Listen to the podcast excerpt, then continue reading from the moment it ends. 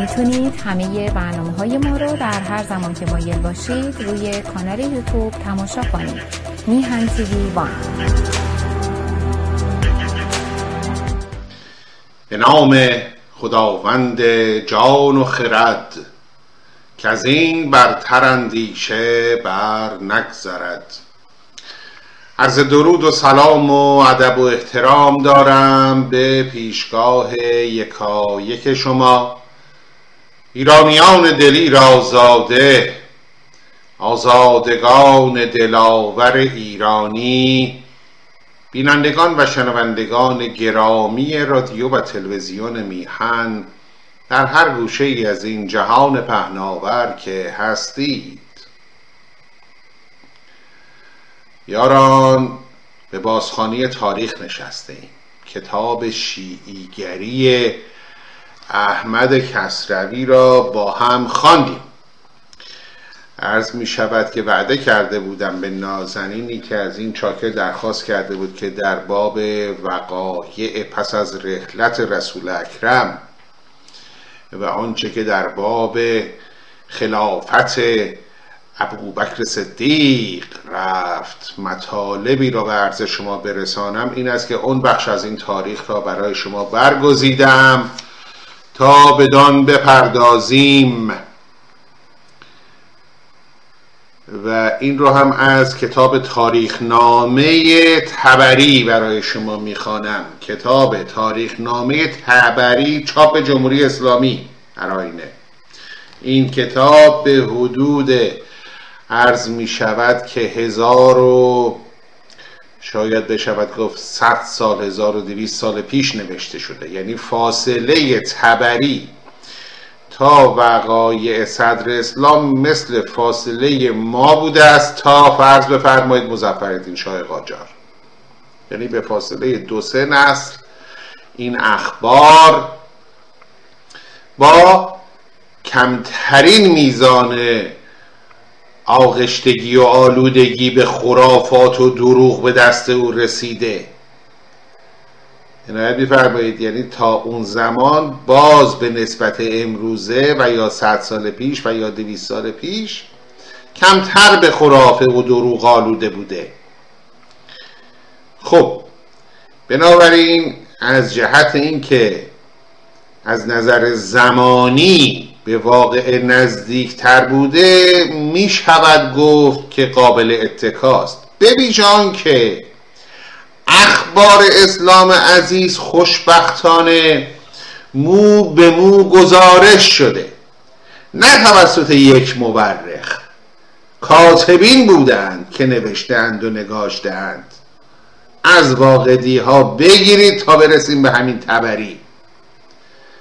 از ابن اسیر و ابن هشام بگیرید تا دیگران و دیگران. در نتیجه با تطبیق دادن این تواریخ می توان پی برد که تا چه اندازه از صحت و سقم آنها می توانیم مطمئن بشویم در واقع. این تاریخ تبری هر آینه یکی از این معتبرترین هاست که می شود بهش تا حد زیادی اطمینان کرد. خب مخلص از آنجا می‌خوانم که در واپسین روزهای عمر پیامبر اسلام هستیم. ببینیم که چه رفته است. پس گفت یعنی پیامبر در حضور مردم داره میگه در حالی که بیمار بوده تبدار بوده و در خانه آیشه سر میبرده در اون روزگارانی که بیمار بود. حال اونجا در خطاب به مردم میفرماید که پس گفت ای مردمان مرگ حق است و همه جهان جهانیان را از او چاره نیست. و پس از مرگ روزی است روز داد و قصاص. این انشای این هم که از فارسی از عربی به فارسی برگردنده شده در زمان سامانیان انجام گرفته. عرض می شود که به سرپرستی بلعمی به همین روی این تاریخ تاریخ بلعمی نیز نام گرفته در واقع. در واقع گروهی که کار این ترجمه را به سامان رسانیده اند زیر نظر بلعمی می بودند که صدر اعظم سامانیان می بوده برای مدتی. و در آن روزگاران که به قرن چهارم می بود این فرهنگ و این عرض می شود که روی کردن به نوشتن بسیار بسیار ارجمند شمرده می شد. این است که این نصری رو هم که شما می بینید در واقع نصر سبک خراسانی است که بسیار سبکی خیلی زیبا در عین حال ساده و آسان فهم. پس گفت ای مردمان مرگ حق است و همه جهانیان را از او چاره نیست و از پس مرگ روزی است روز داد و قصاص. و جهانیان را یک از دیگر قصاص کنند. یک از دیگر قصاص کنند یعنی هر کس حقی برگردن کسی داشته باشه اونجا دیگه تو اون روز معرکه در واقع موقع حساب پس دادنه. مهتران را از کهتران و کهتران را از مهتران. و کس را محابا نبود و نه مرا. یعنی حتی برای منم این ماجرا در واقع می‌خوام ارز کنم که جای فراری نداره. کی داره این حرفا رو می‌زنه؟ رسول اسلام. پیغمبر اسلام آورنده این دین. داره میگه آقا حق و ناس حتی از من هم ساقط نمیشه. یعنی منی که این وسط پارتیم از همه کلوفتره به پیغمبر خدا هستم اینجوری نیست که خدا بگه حالا چون تو پیغمبر منی من گناه های تو رو میبخشم. خیر. اگر حقی برگردن دارم از کسی اون حق رو به او بدهکارم. بر ذمه منه. بایستی ادا کنم.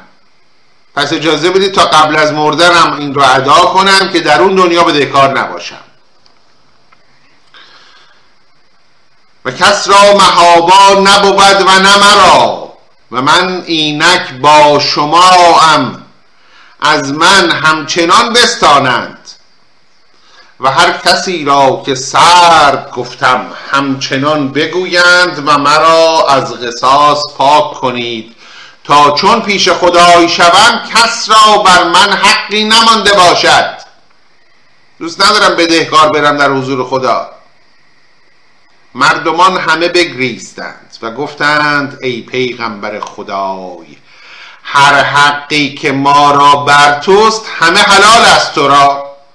و کرا بر تو حق است که همه حق تو بر ماست. این چه حقی می‌زنی یا رسول الله؟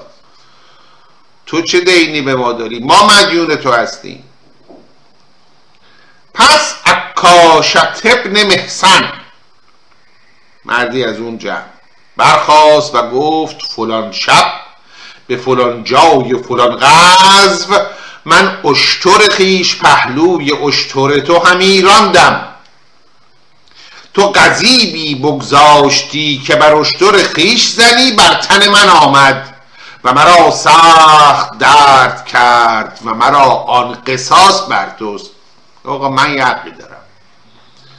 فلان جنگ فلان غزبه که می‌رفتیم شما با چوب دستت با قذیبت که شطور رو با اون هی می‌کنی و هدایت می‌کنی اومدی بزنی به شطور چوبه خود به من. و منم خیلی دردم گرفت. حالا می‌خوام قصاص کنم. پیغمبر علیه السلام گفت اینک تن من پیش توست اگر خواهی که برزنی برزن. گفتا خواهم. پیغمبر را یکی قذیب بود خیزران بافته و به عدیم در گرفته. خیزران نوعی چوب است و عدیم هم چرم است. پیغمبر را یکی قذیب بود خیزران بافته و به عدیم در گرفته که چون بر اشتر نشستی آن را به دست گرفتی. پیغمبر بلال را گفت آن غذیب که به خانه من است به من آر و فاطمه را مگوی که من قصاص خواهم کردن که دل او بر نتابد. برو اون چوب دستی منو بیار. دخترم هم چیزی نگو ناراحت میشه. و مردمان هر کسی روی به عکاشه نهادند و گفتند شر نداری و از خدای تعالی نترسی؟ چه بود که این قصاص پیغمبر را بخشی؟ آقا تو خجالت نمی‌کشی مرد اسلامی می‌خوای چیشی رو می‌خوای قصاص کنی؟ از کی می‌خوای قصاص کنی؟ چرا نمیبخشی به پیغمبر خدا؟ اون که نمی‌خواسته بزنه خودت داری میگی غیر تعمدی زده به تو. چه قصاصی؟ پیغمبر گفتا چیز مگویید که حق خیشتن خواهد. عثمان گفت ای اکاشه این قصاص به صد اشتر بفروشی و صلح کنی؟ من حاضرم پول صد تا شتر رو بدم. این چوب به پیغمبر نزن. ببخش صلح کن. و عبدالرحمن همچنین گفت عبدالرحمن به احتمال زیاد عبدالرحمن ابن اوف باشد. و هر کس از یاران همی گفتند و هیچ سود نداشت. طرف زیر بار نمیره بگو نه آقا من می‌خوام قصاصم کنم چون قضیب بیاوردند علی ابن ابی طالب رضی الله عنه مرخواست و گفت ای کاشه پیغمبر زخم بر نتابد که تن او بی نیروست به جای یکی که او را خواهی زدن مرا صد بزن هر چند نیرو داری. علی ابن ابی طالب آقا این پیغمبر نحیف شده. تن و جونی نداره. نزار شده. اگه به جای اون بیا به من بزن متا به جای یکی صد تا بزن. با تمام قدرتتم بزن. و مردمان همه خواهش کردند بدین و هر یکی همی گفت بر تن من زن و هیچ سود نداشت. بازم قبول نکرد طرف. پس عکاش غذیب از دست پیغمبر بستد. پیغمبر گفت فراز منا. یعنی بیا بشه من. عکاشه فرازتر شد. پیغمبر گفت بزن و سخت مزن که من بی نیروم و نتوانم زخم سخت برداشتن. بزن ولی جون مادرت یواش بزن. مردمان همه ترسیدند و بگریستند. عکاشه گفت ای پیغمبر خدای آن شب تو این را بر من زدی من برهنه بودم. و امروز تو رداب داری و جامعه این چگونه بود؟ آقا اینجوری که نمیشه. اون روزی که شما این چوب به من زدی من لباس دارم نبود. حالا شما لباس تنت نرم و نازک.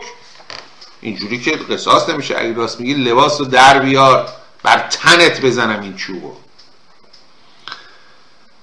عکاشه گفت ای پیغمبر خدای آن شب تو این را بر من زدی من برهنه بودم.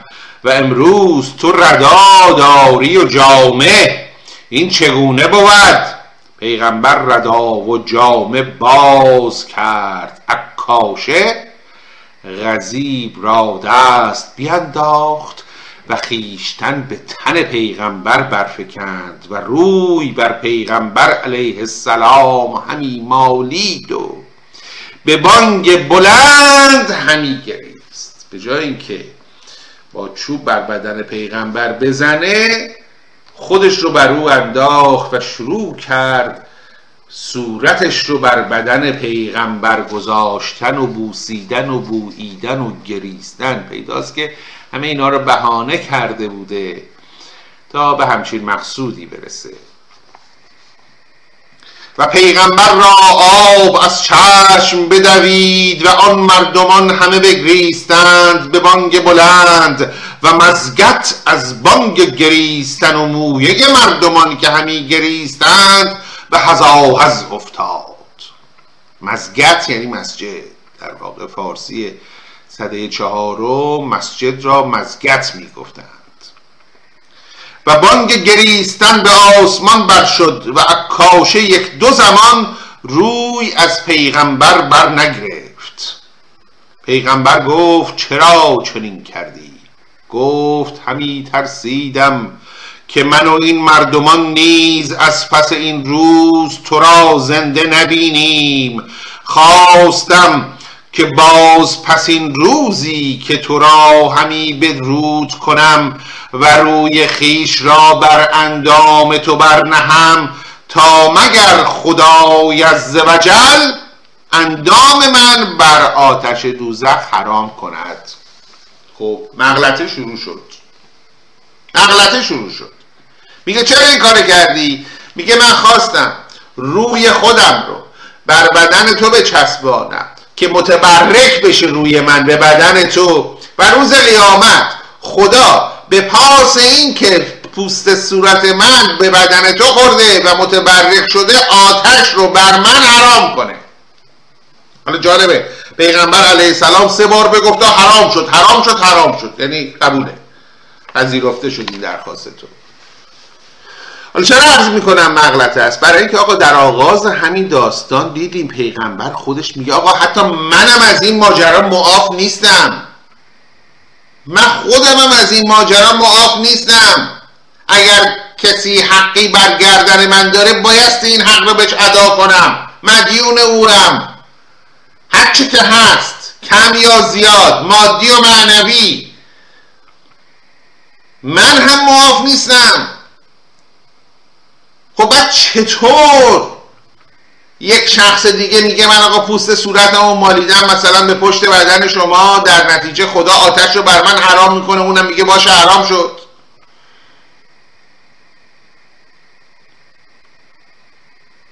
سزا این بود درست این بود که برگرده بگه آقا اگر می‌خوای آتش دوزخ بر تن تو حرام بشه مطمئن شو مثل من که حقی از کسی برگردن تو نیست. اگر هست برو پیش از مرگت ادا کن. نه که بگه خب پس باشه تموم شد دیگه حرام شد.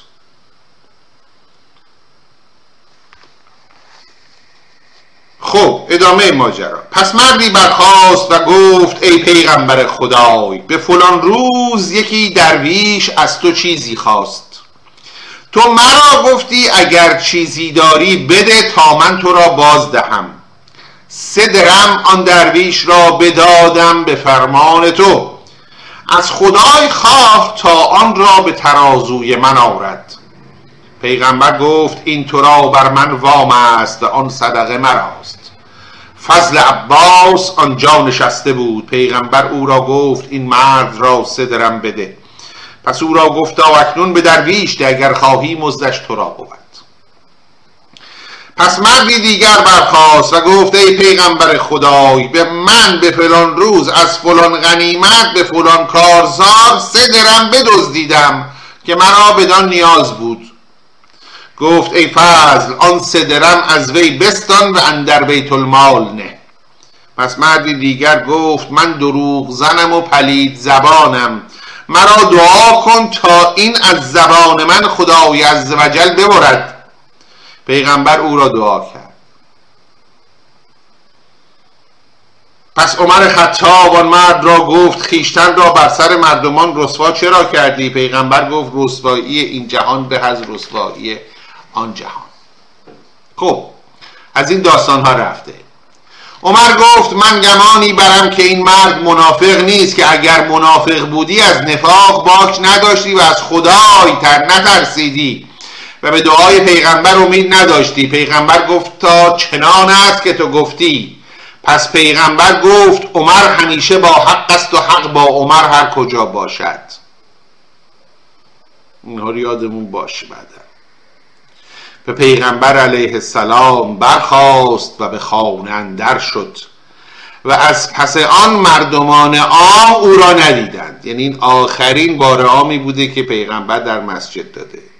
بعد از اون فقط نزدیکانش رو دیدند.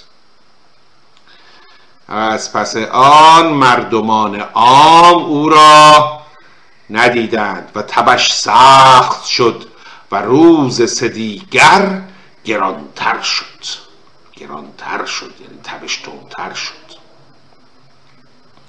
پس علی رضی الله عنه بیرون آمد. بیرون آمد یعنی از همین منزل بیانبر بیرون از نزدیکان بودن دیگه. اینا علی ابوبکر عمر اینها خب اونجا رفت آمد داشتن. حتی عباس عموی او. مردمان او را گفتن پیغمبر چون است؟ علی گفت بهتر است. گفتن ما را بنمای. پس گروهی از مهاجران و انصار اندر شدند و به حجره آیشه بر شدند. پیغمبر اندر ایشان نگرید و چشمش پراب شد و نتوانست نشستن و گفتن. اینقدر حال ایشون نزار شده بود که دیگه توانایی نشستن و صحبت کردن نداشت. این جماعتی را که به عیادت او آمده بودن تنها نگریست و بغزی به چشمان او آمد. پس گفتا مرا برنشانید فضل عباس او را به بستر برنشاند. پیغمبر به یاران نگرید و خواست که خود بکند.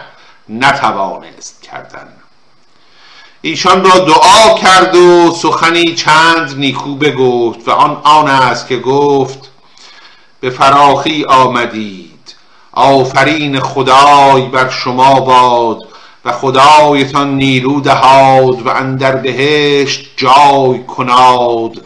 و نگاه داراد و راه راست بنمایاد و بی گزند داراد. تمام این افعال افعال دعایی است البته. و راه رهایی دهاد و برتری دهاد و رحمت بر شما نزدیک داراد.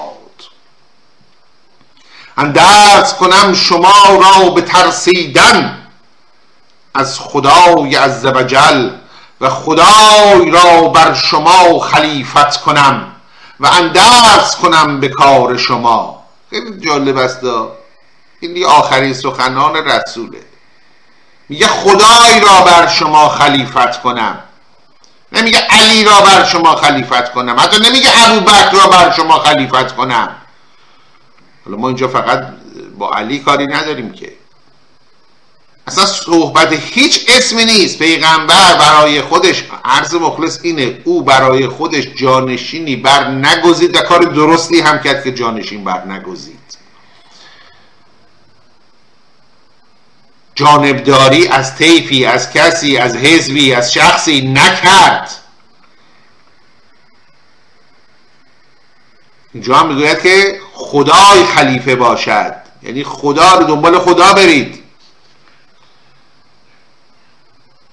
اندرز کنم شما را به ترسیدن از خدای از زوجل و خدای را بر شما خلیفت کنم و اندرز کنم به کار شما و از او بترسانم که من شما را از وی مجد دهندم و بیم کننده که بر خدای بزرگی نکنید اندر بندگان اوی و اندر مملکت او اندر تباهی نکنید که او به قرآن اندر همی گوید قوله تعالی تلکت دار الاخرت نجعلها للذین لا یریدون علوا فی الارض ولا فسادا والعاقبت للمتقین.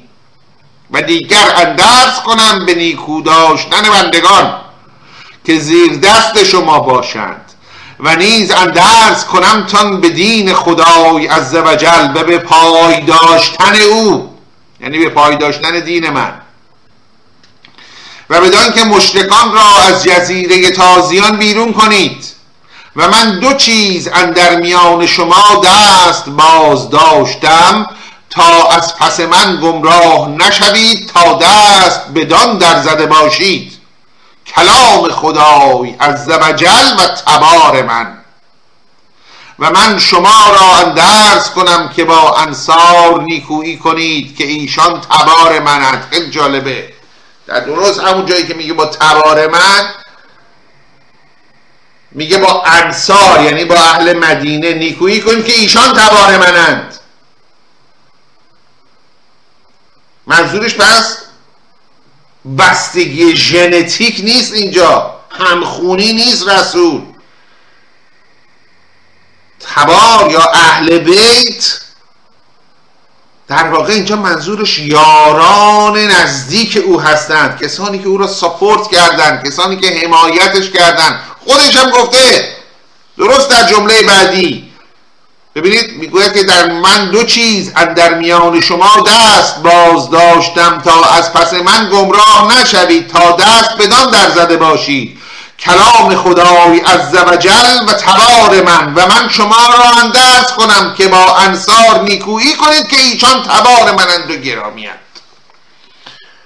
حالا آخوند این قسمتشو نمی‌خونه برات. آخوند رافزی حدیث سقلنگ را وقتی برای شما می‌خوند می‌گوید کلام الله کتاب الله و اطرتی اهل بیتی بعدم یا اهل بیت یعنی علی یعنی فاطمه یعنی حسن و حسین بله اینا هم اهل بیت بودند آیا دیگر زنان پیغمبر اهل بیت نبودن؟ اونا بیت پیغمبر نبودن؟ دختر دیگر پیغمبر اهل بیت نبود؟ فقط فاطمه اهل بیت بود؟ خود پیغمبر که داره میگه انصار اهل بیت من هستند تبار من هستند اینو نشنینیم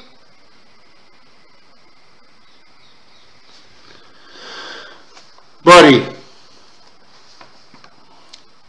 با انصار نیکویی کنید که ایشان تبار منند و گرامیند ایشان را گرامی دارید و از نیکوکاران ایشان سخن پذیرید و از بدکاران گراه اندر گذارید.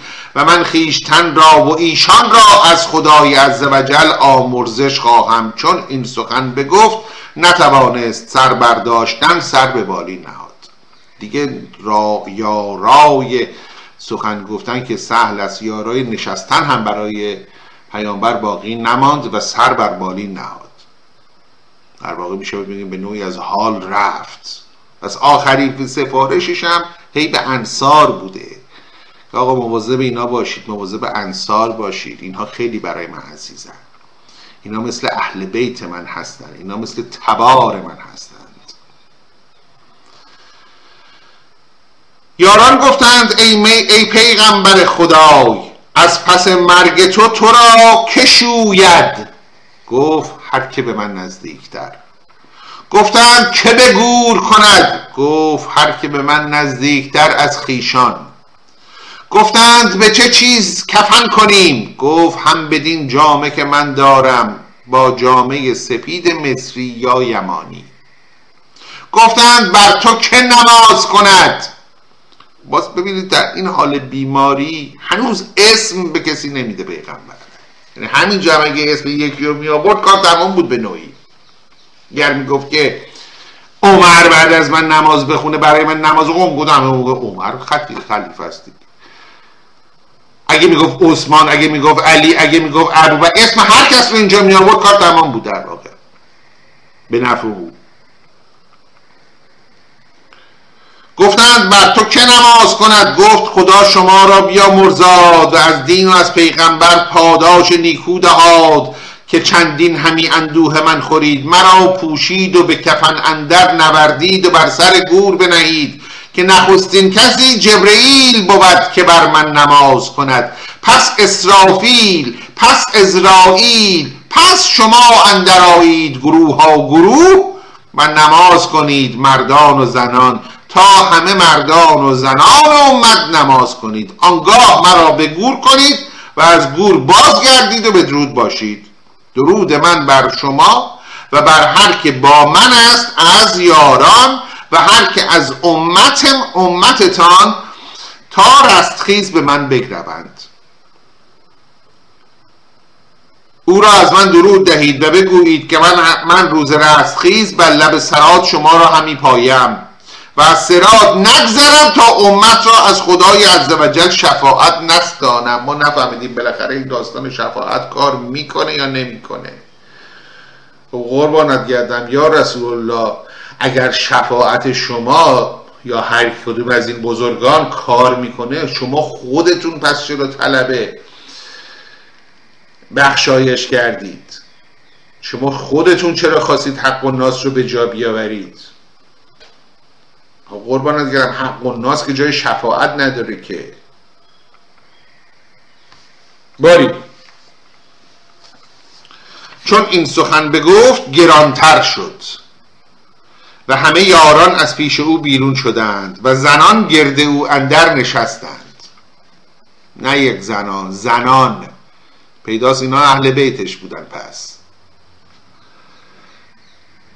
و پیغمبر را علیه السلام چشم به سرندر شد و زبانش گران گشت چنان که کسی را که هوش از وی شود. چشمایشون از حال رفت بیهوش شد. زنان گفتند او را خشکی گرفته است چنان که پزشکی زنان بود. پس روغن بیاوردند و اسما به دست خیش روغن به بینی او اندر ریخت. گمان می رود که این اسما خواهر آیشه باشد. دختر دیگر ابوبکر که همسر زبیر بود. چون به هوش آمد گفت این که کرد. یعنی کی تو دماغ من روغن ریخت؟ گفتند عباس کرد امت و نیار است گفتن که ما کردیم. جرأت نکردم بگم ما این کاری کردیم. علکی گفتن عباس کرده. پیغمبر عباس را بخوان گفت ای ام چرا چنین کردی؟ عباس گفت من نکردم زنان کردند.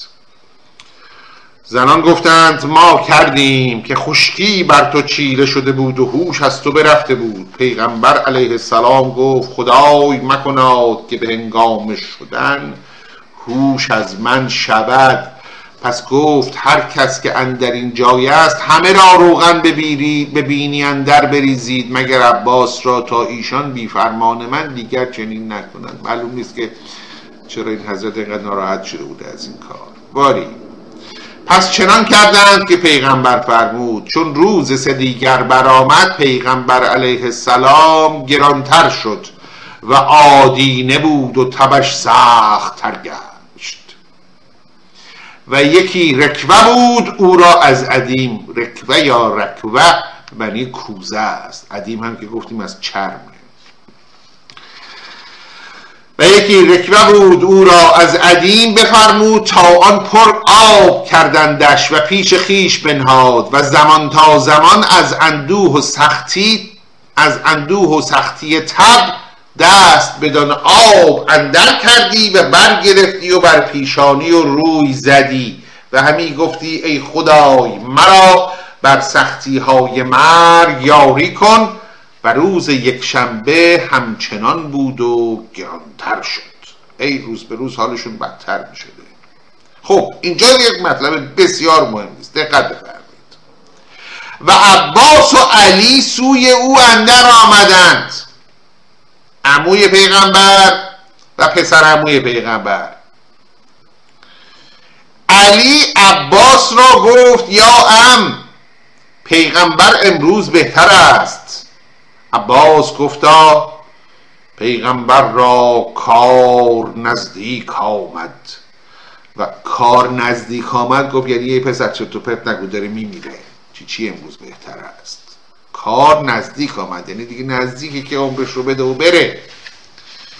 عباس گفتا پیغمبر را کار نزدیک آمد و خدای او را به کرامت خیش بخواهد بردن و من نشانه های مرگ فرزندان عبدالمطلب دانم و آن نشانه ها اندرو همی بینم.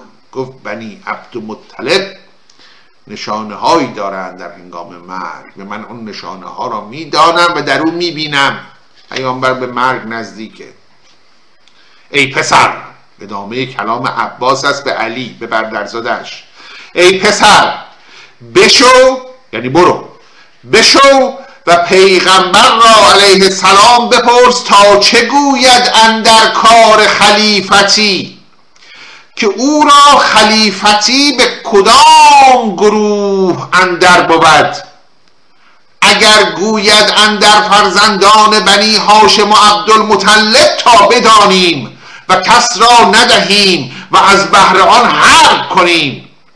و اگر گوید که از گروهی دیگر بود تا ما آن را خواستاری نکنیم. آقا برو بپرسید من می‌دونم این داره میمیره.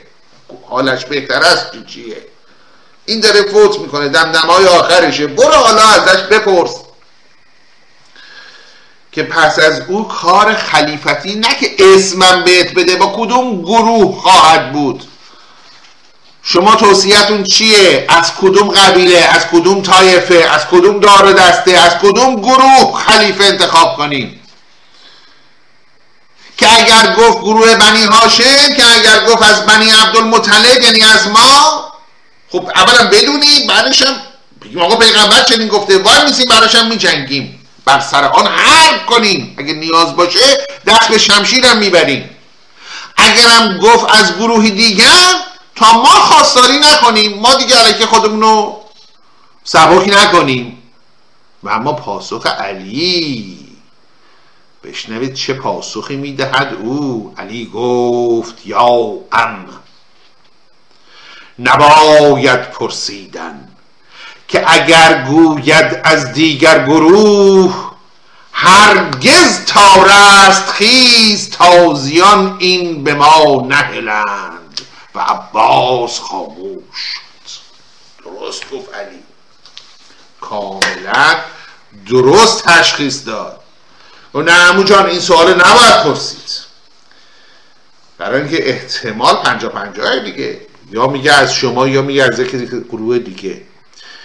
اما اگر بگه از گروهی دیگر تا دنیا دنیاست تا رستخیز این کار از آن ما نخواهد شد. اگه نپرسیدی دیکته اینا نوشته غلط نداره. اگه نپرسیدی و اونم چیزی نگفته هنوز میشه هر ادعایی کرد فردا. ولی وقتی دانسته و آگاه شد که مثلا میگم اگر پیغمبر بگه از بنی تمیم باشد دیگه کسی دنبال بنی هاشم نمیره که میگه پیغمبر خودش گفته بنی تمیم. ضمن این که این حکایت و این روایت یک بار دیگه روشن می‌کنه که چقدر اون ماجرای حدیث جعلی قدیر خم دروغینه. خب آقا اگر داستان قدیر خمی در میان می بود و اگر در اون داستان و در آن روز کذا و کذا پیغمبر دست علی را بر جانشینی بلند کرده بود که اساسا عباس نباید به علی میگو برو همچی سوالی بپرس.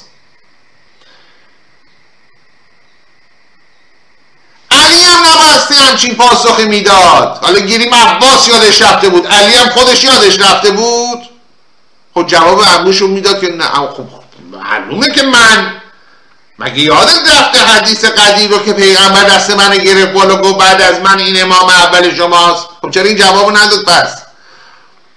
برعکس جوری جواب میده که گویی قشنگ کاملا واضح بوده مبرهن بوده مشخص بوده که پیغمبر تکلیف جانشینی را نامعین رها کرده بوده. شاید یکی از دلایلش هم این بود. او هرگز انتظار نداشت که در سن 60 60 سالگی داره فانی رو بدا کنه. هرگز انتظار این رو نمی داشت که در سنینی کم همچون 60 60 خورده سالگی بخواد از دار دنیا بره. شاید به این دلیل نمی‌دونیم. هرگز این راز آشکار نخواهد شد که به چه دلیل او جانشینی برای خودش بر نگزید. اما راستی را آنکه او هرگز جانشینی برای خود بر نگزید. بر نگزید. داستان غدیر خود دروغی هیچ نیست. بله اتفاق افتاد اما نه به این معنی که گفت علی جانشین من است. هرگز همچین حرفی نبود. داستانی است که اونجا گروهی از اعراب با علی کینه برزی می‌کردن دشمنی می‌کردن بر سر غنائم نه بر سر این چیز دیگری. و بر علی میم جان می‌رفت تهدیدش کرده بودن که میکشیمت. فلان در میاریم فلان و فلان و فلان می‌کنیم. پیغمبرم رفت بالا گو آقا هر منو دوست داره اینم دوست داشته باشه اینم بچه خوبیه. هیچ هرگز پیغمبر نگو ایشون جانشین منه. بعد از من امام اوله. یا ایشون بعد از من راهبر این جامعه است که اگر می‌خواستیم بکنه اولا در مکه می‌کرد در همون حجت الوداع می‌کرد. جاش اونجا بود. نه وسط راه توی خرابه به اسم قدیر خوم و بعدش خیلی واضح و مشخص این رو می‌گفت. در کلام عرب مولا به معنی خلیفه و جانشین نیست. بار دیگر در این روزهای آخر پیغمبر در این ساعتهای آخر پیغمبر داریم می‌بینیم هر جوری می‌خوان از زیر زبونش بکشن آقا بعد از تو کی؟ هیچ اسمی بروز نمیده. دست آخر این که تازه روی خوشی به انصار داره نمایش می‌کنه میگه اونها رو گرامی بدارید. اونها مثل قوم خیش من هستن. مثل تبار من هستن. برای من به منزله خانواده من هستن. این گفتگوی عباس و ابو عباس و علی ابن ابی طالب هم بار دیگر نشان می‌دهد که تکلیف جانشینی نامشخص بوده. نه علی آگاه بوده نه عباس آگاه بوده و نه هیچ کس دیگری از اعراب آگاه بوده. و در حالی که عباس مطرح می کند که ای پسر به برادرزادش ای پسر بشو و از پیغمبر این رو بپرس که کار خلیفتی بس از او با کدام گروه هست علی میگه بهتر این سوال رو نکنیم چون اگر به ما نسپاره این کار رو تا ابد دیگه کسی به ما نخواهد پیوست. یک بار دیگه این بند رو براتون می‌خونم. عباس گفتا پیغمبر را کار نزدیک آمد و خدای او را به کرامت خیش بخواهد بردن و من نشانه های مرگ فرزندان عبدالمطلب دانم و آن نشانه ها اندرو همی بینم. ای پسر بشو و پیغامبر را علیه السلام بپرس تا چه گوید؟ اندر کار خلیفتی که او را خلیفتی به کدام گروه اندر بود؟ اگر گوید اندر فرزندان بنی هاشم و عبدالمطلب تا بدانیم و کس را ندهیم و از بهر آن حرب کنیم. و اگر گوید که از گروهی دیگر بود تا ما آن را خواستاری نکنیم. علی گفت یا ام نباید پرسیدن که اگر گوید از دیگر گروه هرگز تارست خیز تازیان این به ما نهلند. عباس خاموش شد و شب دوشنبه بود. دوازدهم ربیع الاول سال یازدهم از هجرت. پس پیغمبر علیه السلام هنگام شام و خفتن سبکتر شد و در حجره, و در حجره باز کرد و بیرون همی نگرید و مردمان نماز همی کردند صفها زده و بوبکر پیش و اندر امام. دید مردم رو که دارن به امامت جماعت ابوبکر نماز می‌خونن پیغمبر علیه السلام ایشان را دید و شاد شد از آن نماز ایشان و گفت سپاس خدای را عزوجل که امت من از پس من راه و سنت من نگاه دارند. و نتوانست ایستادن بازگشت و بر بستر نشست. آیشه اندیشید که او بهتر است. گفت یا رسول الله. مسواک خواهی گفت آری خواهم. و اندر خانه آیشه مسواکی بود ناخاییده ناخاییده یعنی جویده نشده. یکی بگرفت و سخت بخواهید تا نرم شد و او را داد. او مسواک به دندان بکرد و بر دندان نیرو کرد. سخت. آیشه گفتا نیرو مکن سخت که دندان افکار کنی. پیش گفتی فشار نده آقا دندان رو زخم کنی گفت ای آیشه همیشه جبریل اندرس چنین کرد به مسواک و به همسایه تا اندیشیدم که همسایه میراث برد و چنان اندرس کرد مرا به بنده تا اندیشیدم که چون اندرماند خود آزاد شود. پس چون بوبک سلام نماز بداد و را گفتند پیغمبر سر از در بیرون کرده بود و ما را همین نگریست بوبک شاد شد و دانست که بهتر است. پس پیش پیغمبر اندر آمد و او را دید که همین نگریست. بوبک شاد شد و از شادی احساس کرد که پیغمبر انگار بهتر حالش. و از شادی با آیشه مزاح کرد تا او بشنود مگر بخندد. گفت پیغمبر بهتر است و امشب به خانه زنی دیگر است نوبت وی.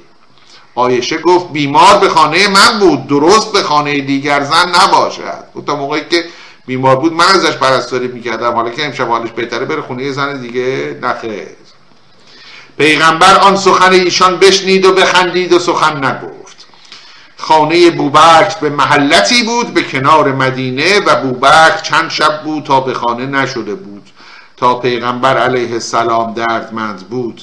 پس آیشه گفت ای پدر تو در این روزگار همه شب و روز به مزگت بودی. پیغمبر بهتر است و تو دیر است تا به خانه نشدی. امشب به خانه شو. بوبک بیرون آمد و به خانه شد و همه مردمان به پراکندند و آگاهی همی دادند به بهتری پیغمبر علیه السلام.